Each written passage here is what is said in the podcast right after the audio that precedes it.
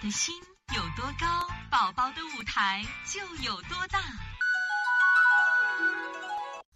大家好，我是西安邦尼康的王老师。今天想给大家分享的是，反复感冒的孩子，他既然是因为呼吸道感染引起的，所以反复感冒的孩子，他容易引起腹痛。另外呢，容易积食便秘的孩子，因为这个病在中医里边，不通则痛。那么积食便秘的孩子，就在我们的肠道不通，容易引起小儿肠系膜淋巴结炎。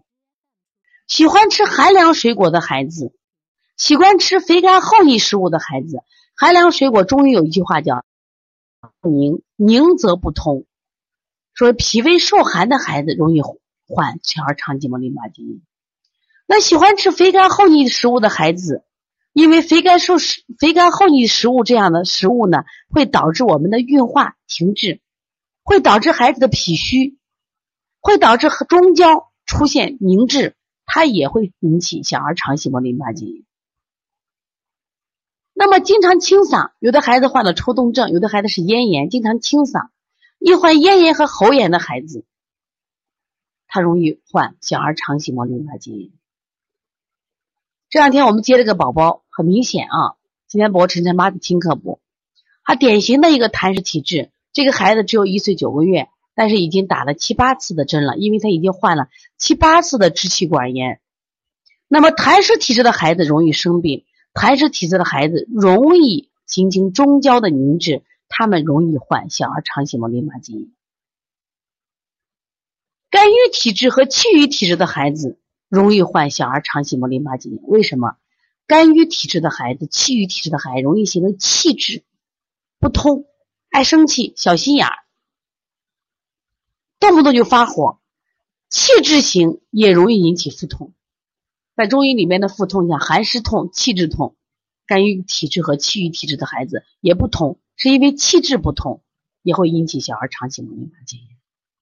第九个特病体质的孩子，就是我们讲过的。过敏体质，前面我讲过一堂课，专门是小儿慢性咳嗽、小儿那个呃九种体质的调理。特敏体质的孩子，过敏体质的，因为他吃某种食物会刺激小肠，他会腹痛。我们的孩子很小的时候吃牛奶，他会引起腹痛，小孩大哭，其实就是以过敏引起的。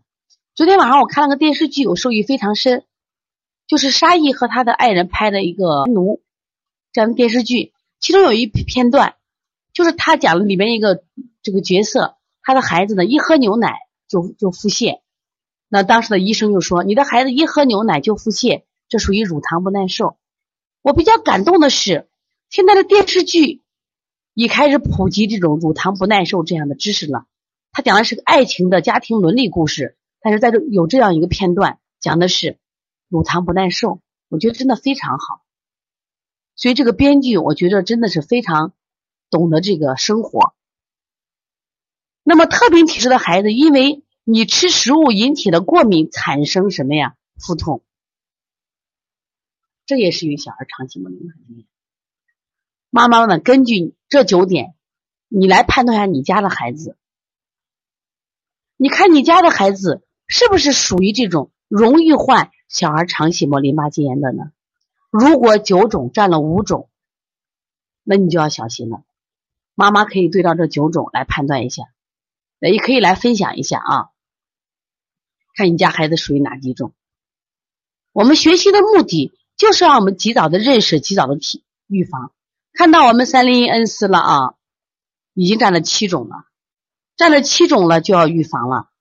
当孩子腹痛的时候，毕竟腹痛孩子不舒服。仅仅是小儿肠系膜淋巴结炎引起的偶尔腹痛没有啥，但是如果它再有合并其他感染，这就是大病。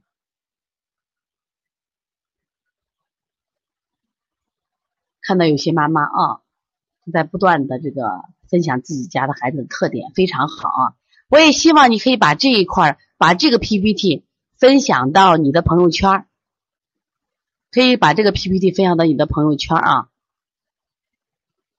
我不知道操作好操作不好操作啊！我们的助教老师可以帮助一下啊，如何让妈妈把这一张 PPT 分享给朋友圈，让今天没有听课的妈妈也能看到这段知识，让他给他自己的孩子判断一下，他的孩子干什么呀？容易不容易患小儿肠系膜淋巴结？我看到我们的闹瑞妈你说这个好操作啊，那也非常好。我希望今天听课的妈妈，你把这一张 PPT 真的可以分享出去，让我们更多的妈妈学习这个知识啊！真的很多人，其实这个课今天报的人是最少的，因为很多人真的没认识到小儿肠系膜淋巴结对孩子的伤害。不会的话，是直接看我们的助教老师怎么帮大家做一下啊。